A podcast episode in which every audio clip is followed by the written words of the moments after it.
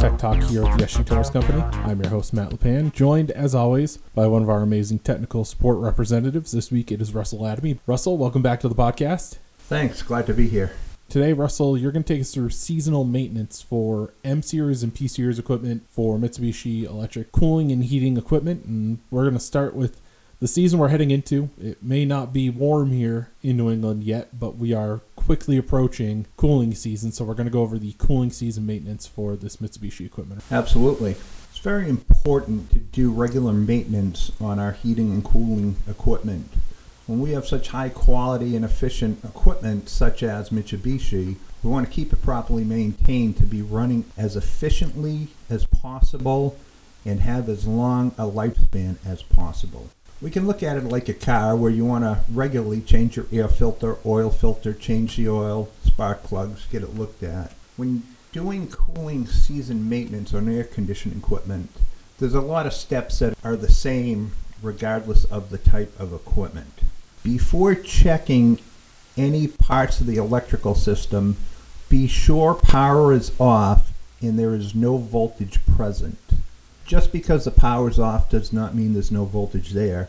The capacitors in these systems can hold a charge for a short time after the equipment's off.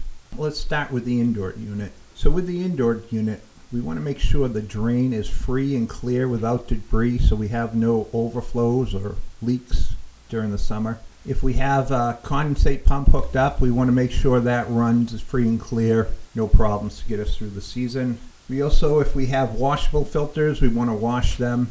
Replaceable, we replace them.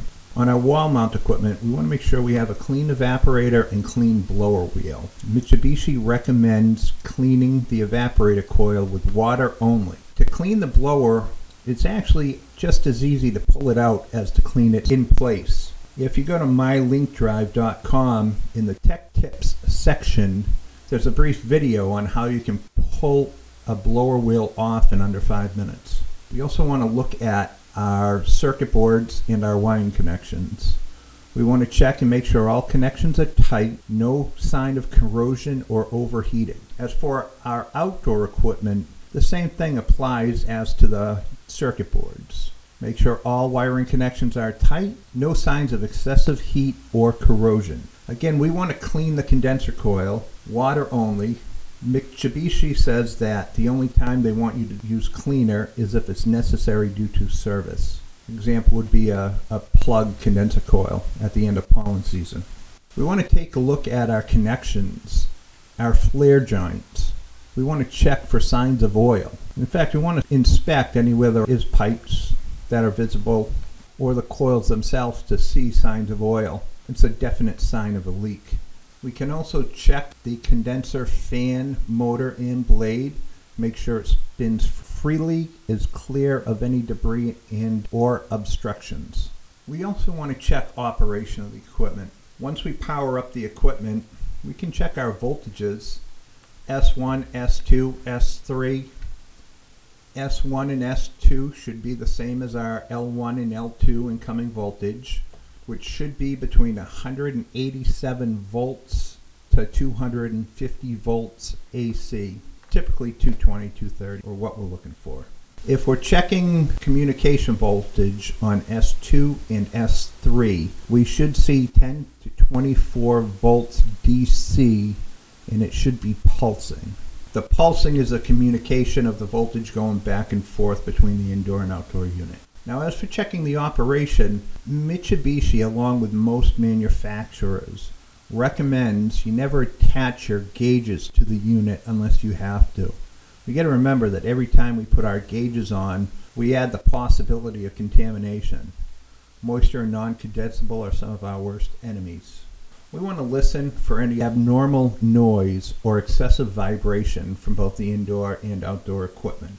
In cooling, we should see a delta T of the indoor unit at 20 to 30 degrees Fahrenheit. That's the difference between return air and supply air out of the equipment. And obviously, doing this cooling season maintenance will make sure that your customers are happy and cool all summer long. And like we said, it sounds crazy, but it's already time to start thinking about cooling season.